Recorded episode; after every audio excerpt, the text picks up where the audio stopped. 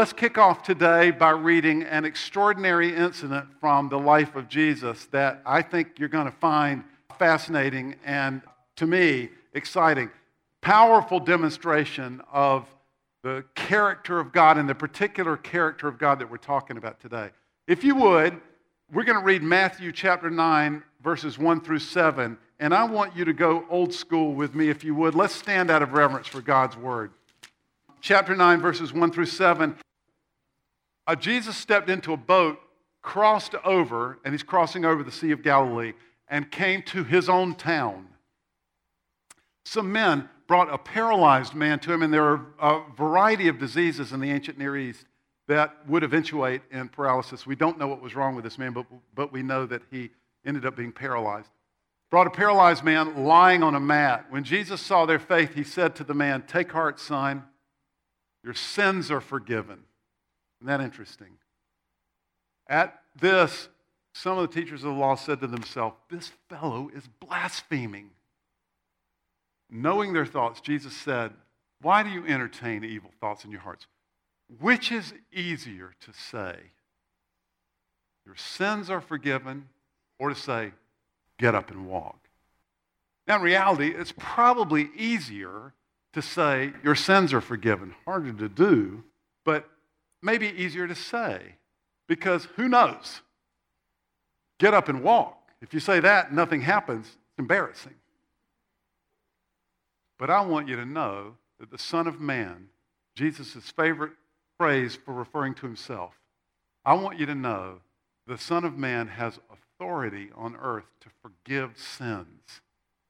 So he said to the paralyzed man, Get up, take your mat, and go home. And the man got up and went home. Let me read the next verse out of, my Bible. When the crowd saw this, they were filled with awe, and they praised God who had given such authority to a person. You may be seated. So, we're week two in our series of conversations that we're calling the autobiography of God. And a biography is when someone writes a story about you. Autobiography is when you write your story yourself. And here's our working thesis as we're going through the series God has shown us his character and his nature. God has written his autobiography in the life and ministry of Jesus. God has shown us his character and his nature supremely in the life and ministry of Jesus. Hebrews chapter 1 says it well. It starts out by saying, you know, God's spoken many times over the years through the prophets and other ways. But in these last days, the author says, he has, God has spoken to us by his Son, whom he appointed heir of all things, and through whom also he made the universe. The Son is the radiance of God's glory, the exact representation of his being sustaining all things by his powerful word. In other words, in Jesus, we see the nature and character of God on display. So for the next five weeks, we're going to be unpacking stories of Jesus and looking at what they tell us about God. And here's what we're going to get from the encounter in Matthew chapter 9. If you miss everything else, don't miss this this morning. God is powerful without limit. Now, the fact that God is powerful come on, that's axiomatic. This is perhaps the most fundamental truth about God. He's infinitely powerful, powerful without limits. Psalm 62:11 says, "Power belongs to you, God." Psalm 135 6 says, "The Lord does whatever he pleases in the heavens above, on the earth, in the seas, in all their depths." The 19th century theologian Arthur Pink is certainly right. He said this, "He who cannot do all that he will and perform all he pleases cannot be God."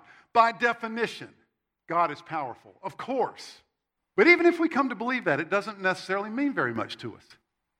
It's not personal, it's just an abstraction. Great, big, awesome force created everything that is. Okay, so what? So, what does the power of God look like up close and personal? What does it mean, really, that God is powerful? God is powerful, so what? What impact does that have on us? And this is where Jesus comes in. He shows us what the power of God looks like up close and personal. That's why I love the incident in Matthew 9. At the beginning of this story, Jesus is on his way back across the Sea of Galilee. I want to show you a couple of pictures from our recent trip to Israel of the Sea of Galilee. These pictures come from Evie Showers and from Lisa Levi. And the first picture is obviously a flock of birds that's flying over the, you can see, you know, the sea stretch, bottom stretches across the horizon. This next one, you know, just the empty sea. The Sea of Galilee is 13 miles long and 8 miles wide. And I have to tell you, first impression last year when I saw it and again this year, it doesn't even look that big. It, it looks kind of smaller than you expect it when you're reading the Bible. It's also called the Lake of Tiberias or the Lake of Gennesaret or the Lake of Kinnereth, 13 miles long, again, 8 miles wide. Jesus crossed from one side of the sea to the other leading up to this incident, and the opposite side of the Sea of Galilee, the side toward which we're looking, the opposite side from what we stayed on, used to be called Galilee of the Gentiles. That was non Israel territory. On our side of the Sea of Galilee is the region of Galilee and the city of Capernaum. So you'll notice that it said he went to his own city. So by this point in his ministry, Jesus had moved to Capernaum. We know that from Matthew chapter 4, 13. Leaving Nazareth, he went and lived in Capernaum, which was by the lake or, or by the Sea of Galilee. So Jesus had made, by this point in his ministry, he had made Capernaum kind of his home base. And Capernaum is, you'll see in these next slides, uh, it was uh, larger than the city of Nazareth, where Jesus' family was from. In this slide, actually, Capernaum is pretty well excavated, and it's a fairly large ruin, and it was a fairly large city at this time.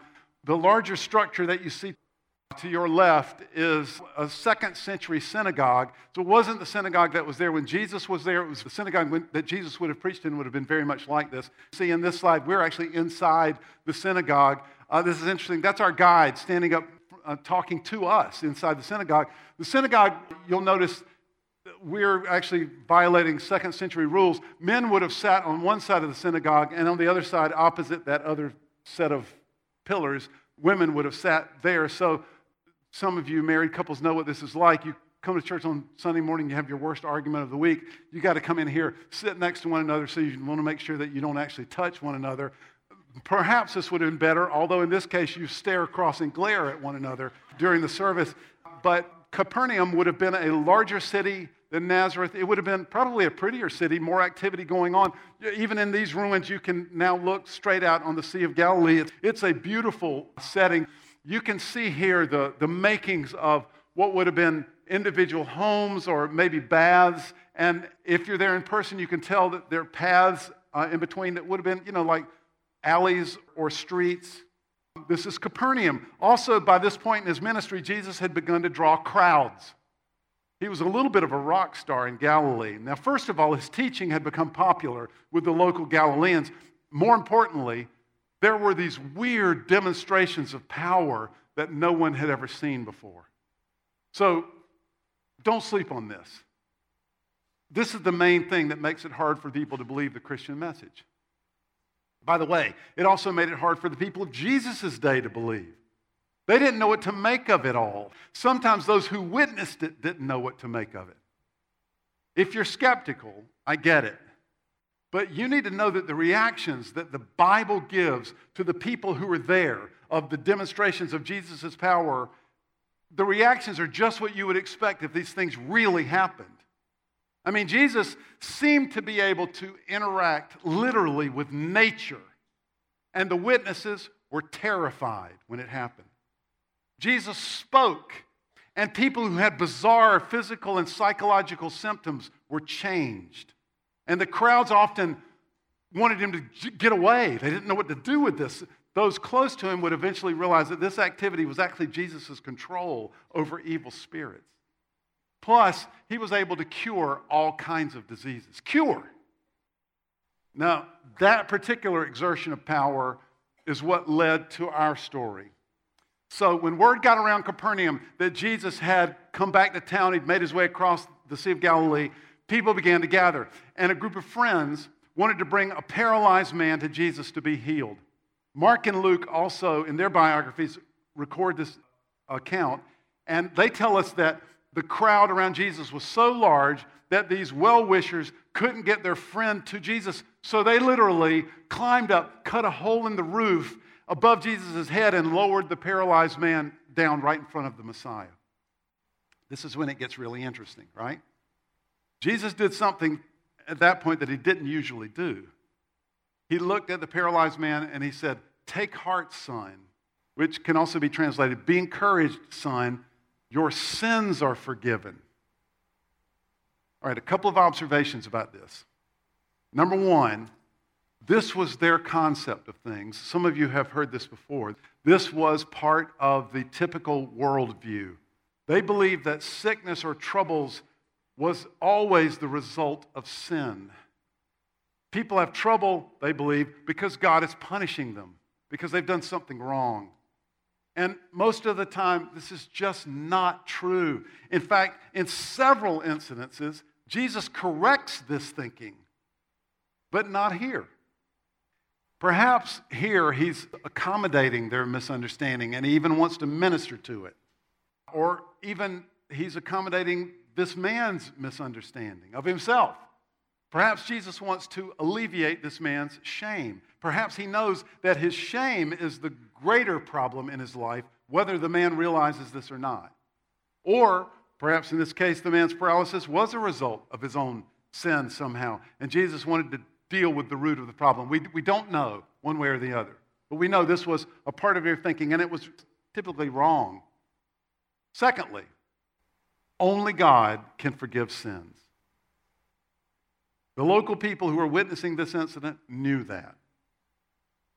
The teachers of the law certainly knew this, for sure. Isaiah 43 25 says, I alone blot out your transgressions for my own sake and I will not remember your sin. God alone forgives sin. So we're not surprised when the teachers of the law think, this man is blaspheming.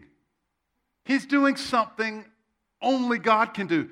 He's claiming something only God can claim. In fact, if we take him seriously, then he's claiming to be God. Look at how clever Jesus' response is. Which is easier to say? your sins are forgiven, or get up and walk. But I want you to know that the Son of Man has authority on earth to forgive sin. This word authority translates the Greek word exousia. I love that word. It's awesome. And I want to show you what it means. That word exousia, we translated authority usually. It means literally, number one, the authority to rule. Number two, the sphere over which you rule. Number three, the ruler, or the one who's exercising the power. Number four, control over something or someone. And number five, the power to act according to your will. You want something? The power to act on that something is exousia. So in Luke 4 32, for instance, this same word, exousia, is used of Jesus' teaching. Some of you remember this. Uh, Luke tells us that, quote, they were amazed at his teaching because his words had exousia. His words had authority. Matthew 21, verse 23, and Luke chapter 20, verse 2, they talk about the same incident in which Jesus goes in and clears the temple. There were people in the temple who were exchanging money for sacrifices and other kinds of marketplace stuff was happening. Jesus was completely fed up with this. He goes in, and then the, the teachers of the law say to him when they see him clear the temple, by what exousia, by what authority are you doing this? The best example is probably later in Luke chapter 20, verse 20. They've accused him, they've come to the crucifixion point.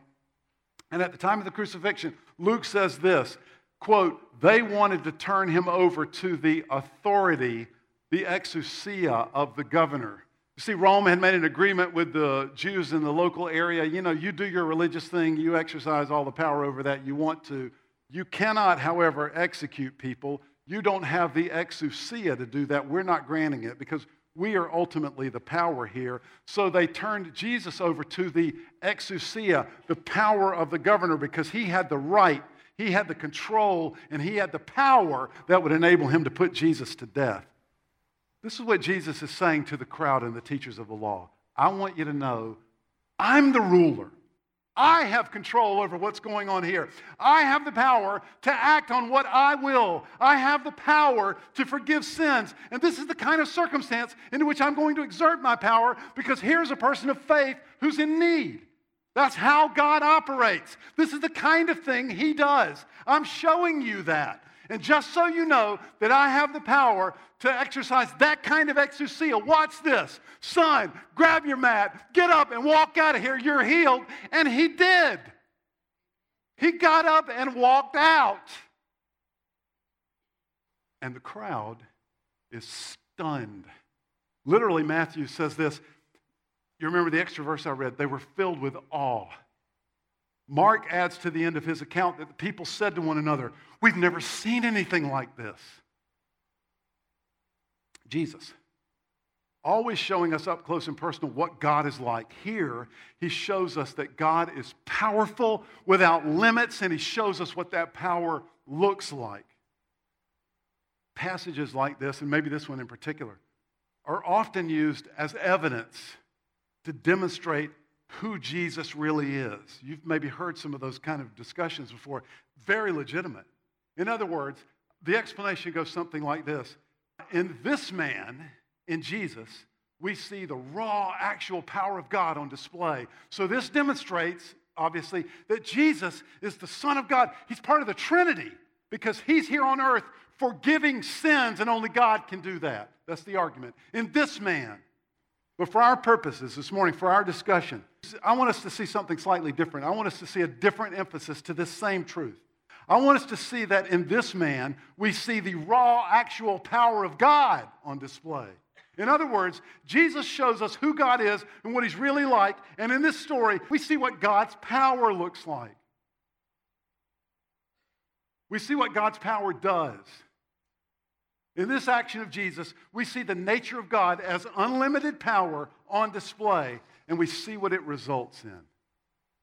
Now, listen if unlimited power acts randomly and capriciously, that's terrifying to the extreme. If unlimited power acts randomly, capriciously, that's terrifying to the extreme. This is how the ancient peoples thought of their gods. They, they thought they were random, they were terrified of their universe. But when unlimited power is combined with infinite love, then that produces peace beyond comprehension and incredible hope in the midst of impossible circumstances and tenacious joy. Wow. That's what's available to us. All right. If that's true, why aren't we more amazed at God's power? Why does Jordan have to tease us to shout out at God's power? Why don't we walk in here on Sunday morning shouting, Woo! It's awesome. God is powerful. Remember how the crowds responded in Matthew 9? They were awestruck at God's power.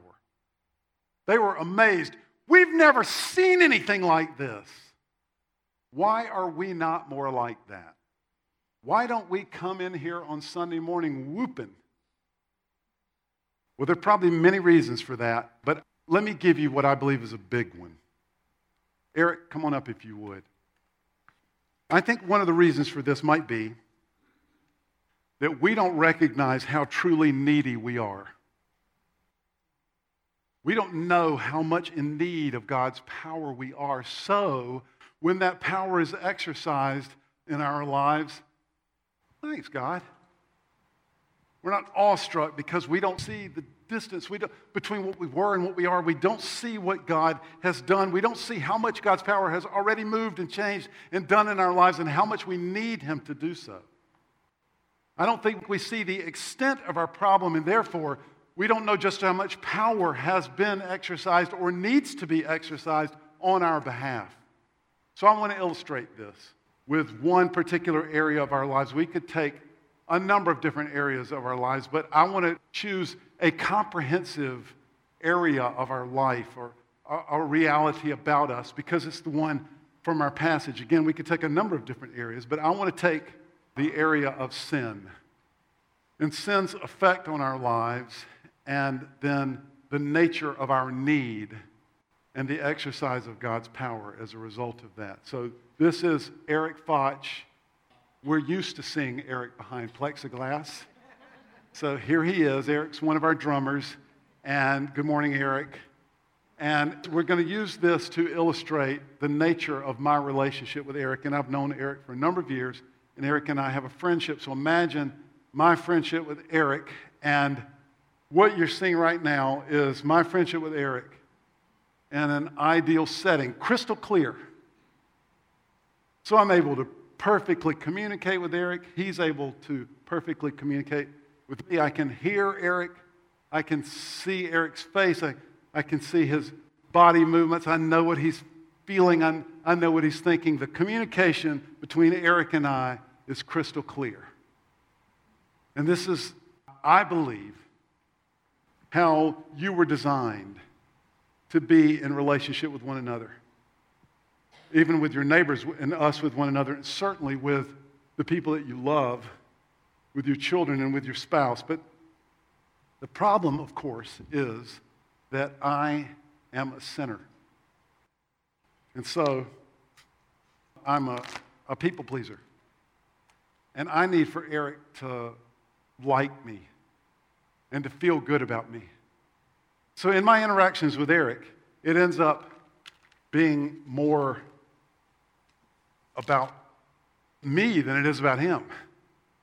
And there are times when I want Eric, you know, Eric's got a need and he, he needs something from me, but I, I need something from him. So, what that does is, in every single interaction with Eric, it puts a film over my relationship with him. I have to look at Eric from the right angle so I get a clearer perspective on him because of the nature of how I relate to him. Hand me that spray. What are you doing, Eric? Well, I have issues myself. Uh, I guess in relationships, I uh, maybe out of insecurities, tend not to let people get too close. And when they try to, I push away, and that can lead to frustration and feelings of resentment and rejection from other people. And Eric pushes me away, and I respond by saying something Christian like, forget you. Except we do it right side up. Then, of course, there are specific interactions that I have with Eric. Uh, he says something very hurtful, or he says something true, but he says it in a way that's meant to be crushing. Maybe he didn't consciously know that it was meant to be crushing, but it was. And I get hurt, and that just provides another barrier between the two of us. Or, what are you doing now? Well, you did something the other day I didn't like, and uh, these are curse words. Things I probably shouldn't have said. And when he said those curse words, I then gossiped about him and hurt his relationship with several other people. And as a result of that, that added additional layers of hurt and difficulty and my ability to see. You get it? Every single interaction that I have with Eric is clouded by my issues. And the longer we're together, the more difficult it becomes to really see him. And by the way, it's happening on his side too. You see how complicated and clouded our relationships get? Do you see the kind of gymnastics that I have to go through now, get a good picture of what in the world he's thinking or doing or what he just said means. And I want you to recognize, I want us to recognize that what I have done to Eric here, I've done much worse to God. Because God loves Eric so much that when I do this to Eric, I also do it to God. And that happens with every person I love. So, every one of you that is behind that plexiglass, every time I do this to you, I'm also doing it to God. And there is no way for me to have right and clear and clean and appropriate relationships with you. There's no way. It is not possible. You and I will learn more or less effectively to dance around one another. But we won't have real and helpful and meaningful relationships with one another. It's impossible. unless the power of God is present. Forgive.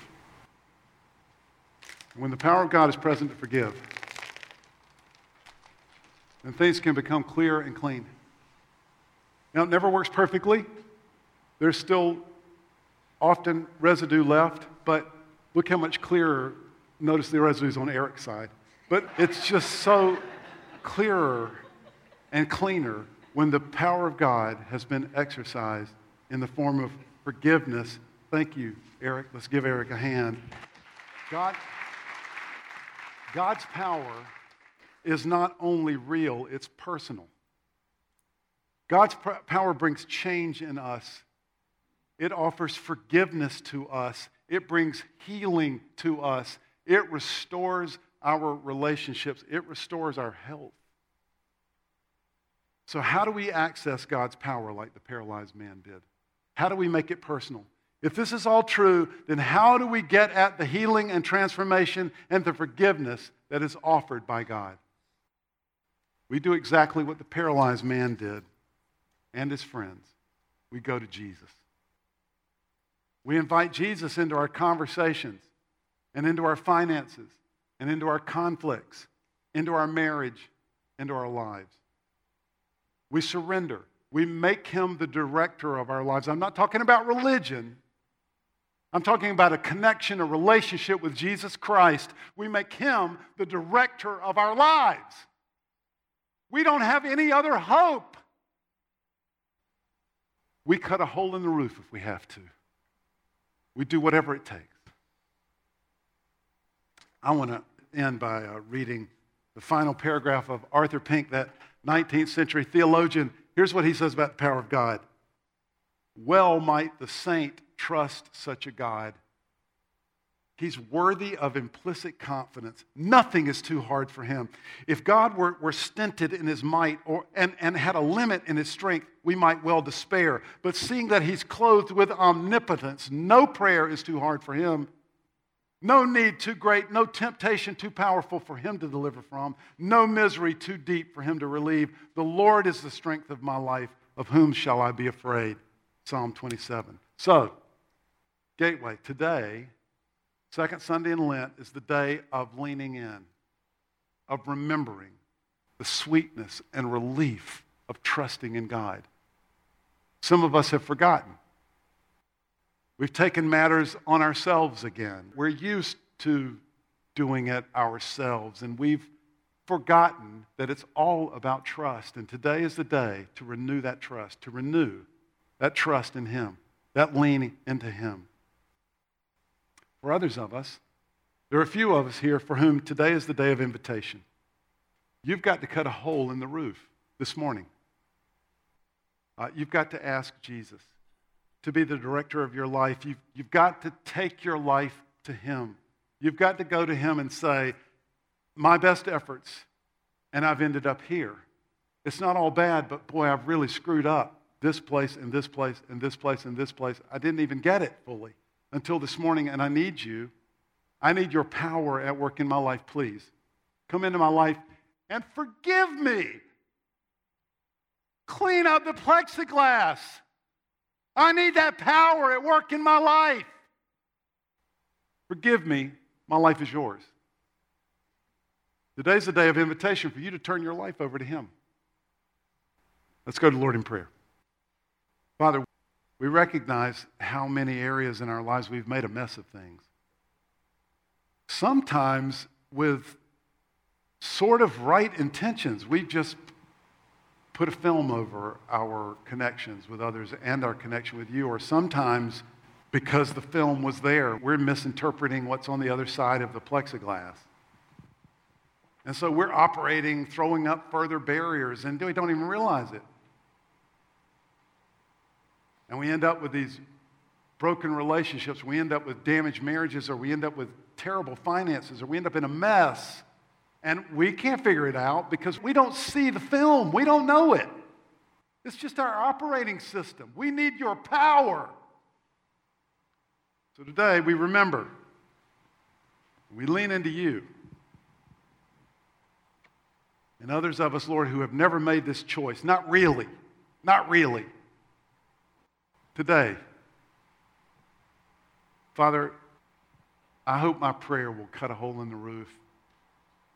God, I pray that they'll fall at your feet and that you'll say, Get up and walk. Hear us, Lord. In Jesus' name, amen.